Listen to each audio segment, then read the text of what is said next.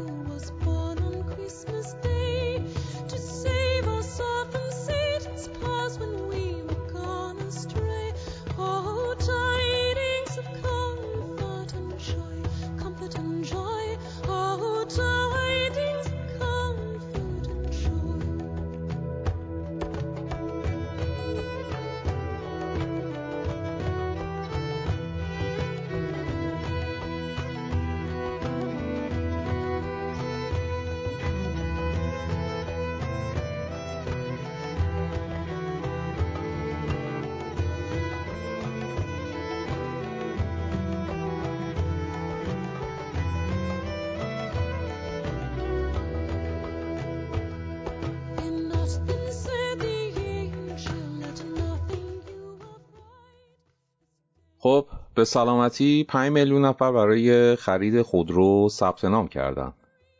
پیشرفت قابل توجهی محسوب میشه که از ثبت نام برای قرعه کشی پیکان رسیدیم به ثبت نام برای قرعه کشی خرید پراید.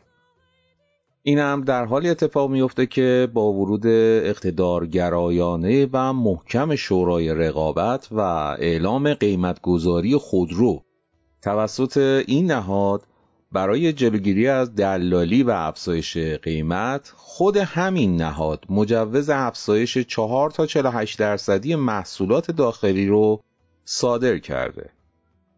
با دیگران که در همه حال از بند پ استفاده میکنن کار ندارم، ولی شما فکر کنین دکتری که شش سال جون کنده یا مهندسی که خودشو کشته تا درسش تموم بشه، حالا بعد از این همه زحمت میخواد یه پراید بخره باهاش مسافه کشی کنه. از کجا باید این همه پول بیاره؟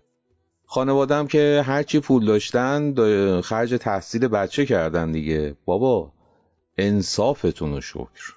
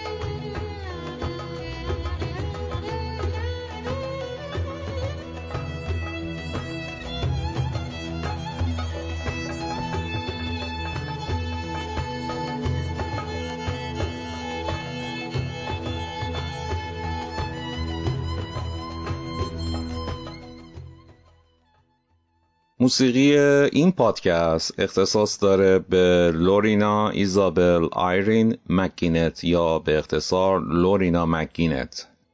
لورینا مکینت زاده فوریه هزار و نهصد و پنجاه و هفت و کانادایی تبار هست.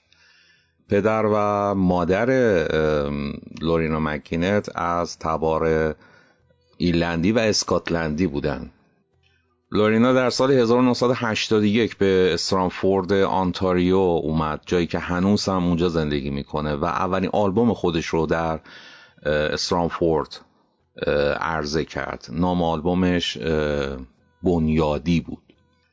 آلبوم های بسیاری رو لورینا مکینت ساخته که میتونیم به سوی سرمای زمستان، رویای بی همتا، ملاقات، نقاب آینه، یک باغ زمستانی، کتاب اسرار اشاره بکنیم که این آلبوم ها برای لورینا مکینت شهرت جهانی به ارمغان آورد و حتی تکاهنگ رقص هنرپیشگانش با موفقیت زیادی روبرو شد که در آمریکای شمالی به ضبط تلویزیونی رسید. در سال هزار و نهصد و نود و پنج ترانه سنتی پانی پورت مور رو برای فیلم کوهپای نشینان سه ساخت و باعث شد که آلبوم های خودش به تعداد چشمگیری به فروش برسه. در سال هزار و نهصد و نود و هشت فاجعه‌ای براش اتفاق افتاد و نامزدش یعنی رونالد ریز و دو نفر دیگه در یک تصادف قایقرانی گرفتار شدند و فوت کردند و مکینت شدیداً تحت تاثیر این فاجعه قرار گرفت و پس از اون هیچ آلبوم جدیدی نساخت و از اون به بعد گهگاهی کنسرت زنده اجرا میکنه. لورینا مکینت به غیر از خوانندگی نوازنده پیانو، هارپ و آکاردئون هست و موسیقیش رسما در موسیقی های وورد، نیو ایج و کلتیک ردبندی میشه و علی رغم اینکه ظاهرا موسیقی سراسر جهان رو در آهنگاش استفاده میکنه، ولی هر آلبومش ترانه‌هایی از فرهنگ‌های متفاوت رو درون خودش داره و به همین رو نمیشه اونها رو یک جا دسته‌بندی کرد. امیدوارم که از شنیدن موسیقی لورینا مکینت لذت ببرید.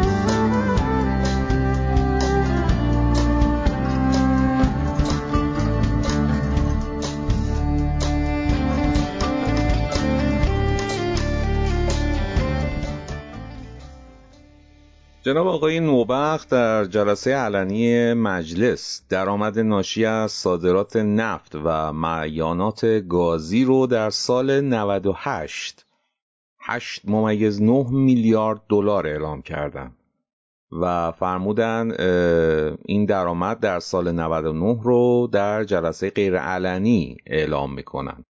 البته در همون جلسه آقای همتی رئیس بانک مرکزی این رقم رو بیست و یک میلیارد دلار اعلام کردن.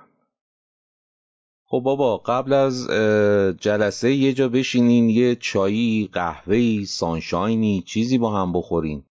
الان که همه کافی شاپ‌ها هم باز شدن، با هم هماهنگ کنین چی می‌خواید بگین، اعداد رو راست و ریز کنین، روی کاغذی چیزی بنویسین یادتون نره، اوکیش رو بگیرین، بعد بیاین جلسه، بریم پشت تریبون اعلام کنین. سخت نیست به خدا، والا.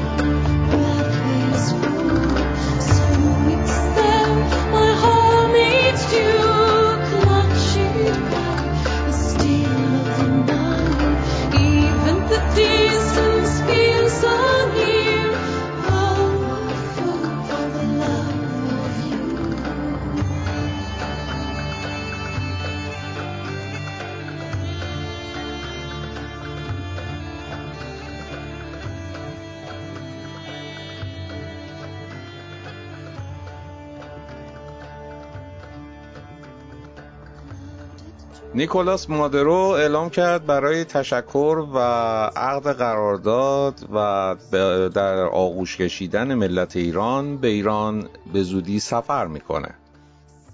آقا ما مخلصیم، تو رو خدا زحمت نکشی این همه راه رو، آخه نیازی نیست به خدا، تو باشه از این زحمت ها به خدا، ما که از شما به غیر خوبی چیزی ندیدیم، ایشالله سایتون بر سر ملتتون باشه، شما قدمتون سر چشم، ولی به خدا راضی به زحمت نیستیم. قربون شما، به خانم بچه ها سلام ویژه ابلاغ بفرمایید.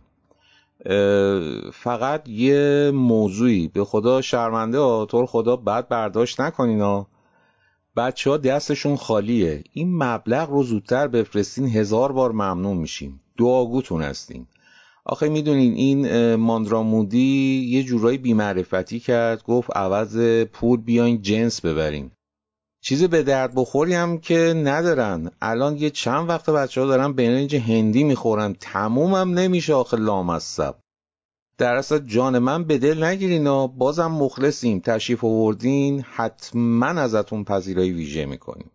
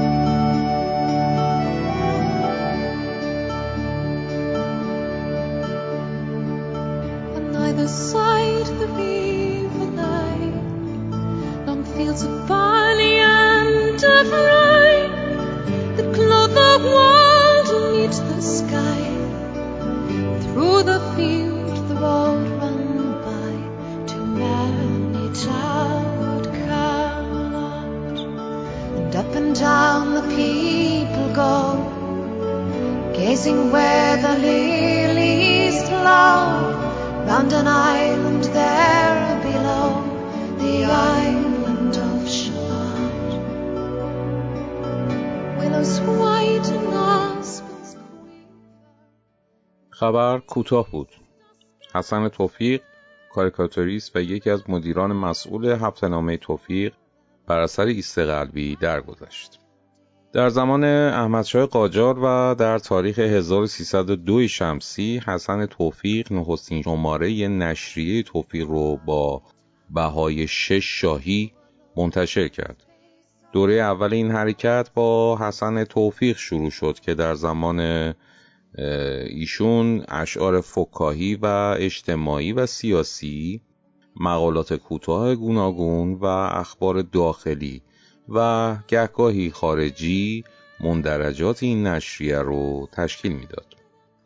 توفیق در زمان رضاشاه به خاطر شرایط سیاسی موجود از سال هزار و سیصد و یازده به مدت شش سال به صورت یک نشریه ادبی و از سال هزار و سیصد و هفده به صورت نشریه صرفاً فکاهی و غیر سیاسی منتشر میشد. با این وجود در سال هزار و سیصد و هجده حسن توفیق دو بار به زندان افتاد و چند روز بعد از آزادی از زندان دوم درگذشت.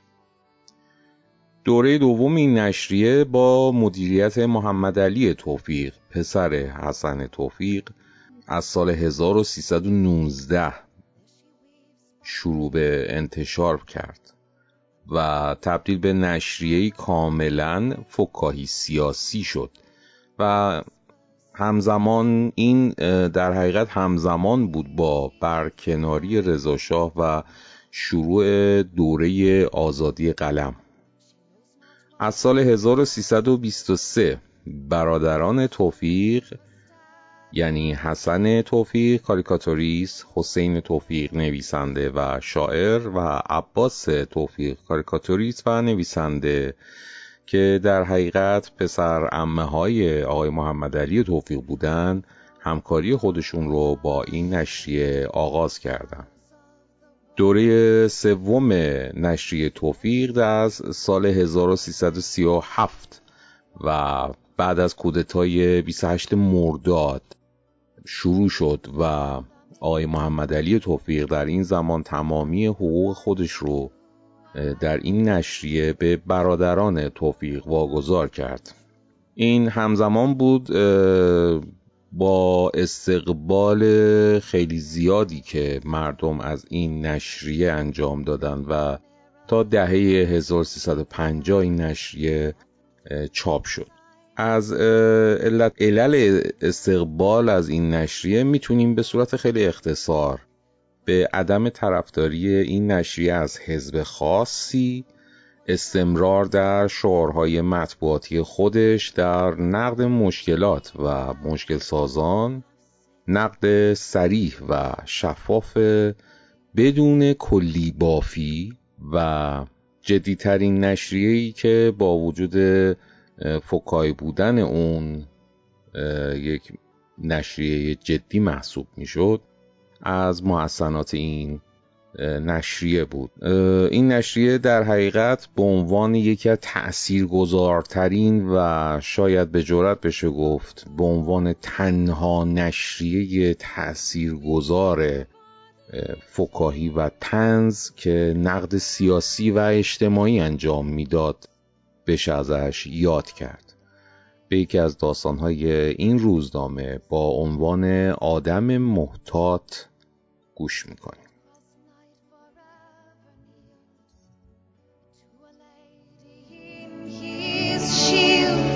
Sparkled on the yellow field beside a remote shroud. His broad clear brow in sunlight remote, on burnished hooves his war horse trod. From underneath his helmet flowed his coal black curls as on he rode, as he rode down to Camelot. And from the bank from the river he flashed into the crystal mirror. Tira lira by the river silence Lancelot. She left the web, she left the loom, she made three paces through the room. She saw the white lily bloom, she saw the helmet eye. She looked down to Camelot. Out flew the web and floated wide. The mirror cracked from side to side. The curses come upon me, cried the Lady of Shalott.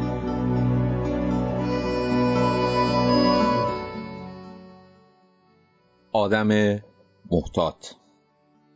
اتوبوس با یک تکان در ایستگاه وسط راه نگه داشت و یک رگبار مسافر را با عجله بالا انداخت و مجدداً حرکت کرد. مرد نسبتاً مسنی که قیافه شهرستانی داشت در حالی که سعی می‌کرد خیلی بیشتر از آنچه مؤدب است مؤدبانه صحبت کند، با آقایی که کنار او نشسته بود بی مقدمه شروع به سؤال و جواب کرد. ببخشید شما فامیل آقای هویدا نیستین؟ خیر. ببخشید شما آقای فامیل آقای خسروانی نیستین؟ خیر. فامیل آقای دکتر اقبال چطور؟ خیر. فامیل آقای وزیر منابع طبیعی و تولیدات کشاورزی؟ خیر. ببخشید فامیل آقای وزیر پست تلگراف هم نه؟ نه. فامیل پروفسور رضا؟ نه. فامیل آقایون معاونین نخست وزیر چی؟ اون هم نه. عذر میخوام از بستگان آقای شهردار؟ نه آقا جان، نه. معذرت میخوام با آقای رئیس راهنمای رانندگی نسبتی ندارین؟ نه جانم نه، مقصود تو بگو. میبخشید جسارت نباشه برادرزاده ی تیمسار خسروانی نیستین؟ نه نه نه. بنده رو میبخشید و برادر ناتنی آقای رئیس اداره کود شیمیایی هم نه؟ نه بابا خفم کردی، مقصود تو بگو مرد. پسر خالقزی رئیس حوزه نظام وظیفه هم نیستین؟ والله نه، بالله نه، ول میکنی؟ ببخشید بنده رو شرمنده میفرمایین، عذر میخوام، یعنی با جناق آقای رئیس بیمارستان سینا هم نیستین؟ نه معذرت میخوام، خیلی عذر میخوام، فامیل رئیس کلانتری‌های یک تا هجده هم هیچ کدوم نیستین؟ ببین یه سوالی دیگه بکنی میزنم مخت بیاد تو دهنت پرچونه. قربان ببخشید فقط دو تا سوال دیگه میگم، عرضم رو خدمتون دوباره میگم، اده بگو زودتر جونم و خلاص کن. عذر میخوام شما هیچ قوم و خویشی با هیچ کدوم از سناتورها ندارین؟ نه زودتر سوال دوم تو بکن. مطمئن باشم با هیچ کدوم از آقایون محترمی که عرض کردم نسبتی آشنایی سلام علیکی چیزی ندارین؟ نه والله نه بالله. پس ببخشید لطفاً پاتون از روی کفش من وردارین.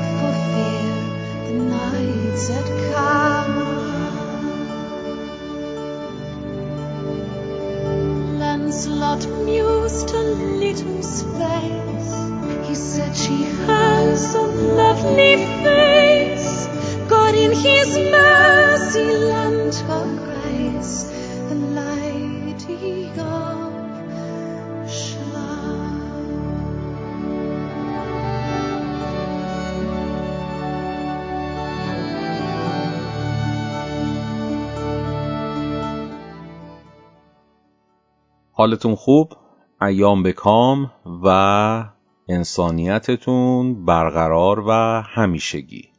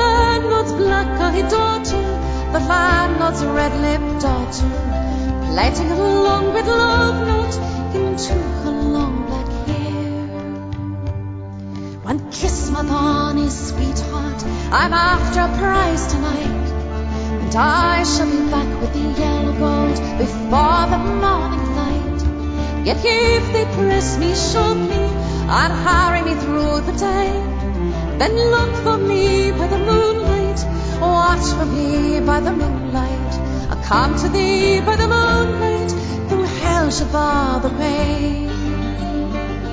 He rose upright in his stirrups, he scarce could reach her hand. She'd loosened her hair in the casement, his face was like a brand. As a black cascade of perfume came tumbling over his breast, and he kissed its waves in the moonlight, oh, sweet waves in the moonlight. Tugged at his wing in the moonlight and galloped away to the west.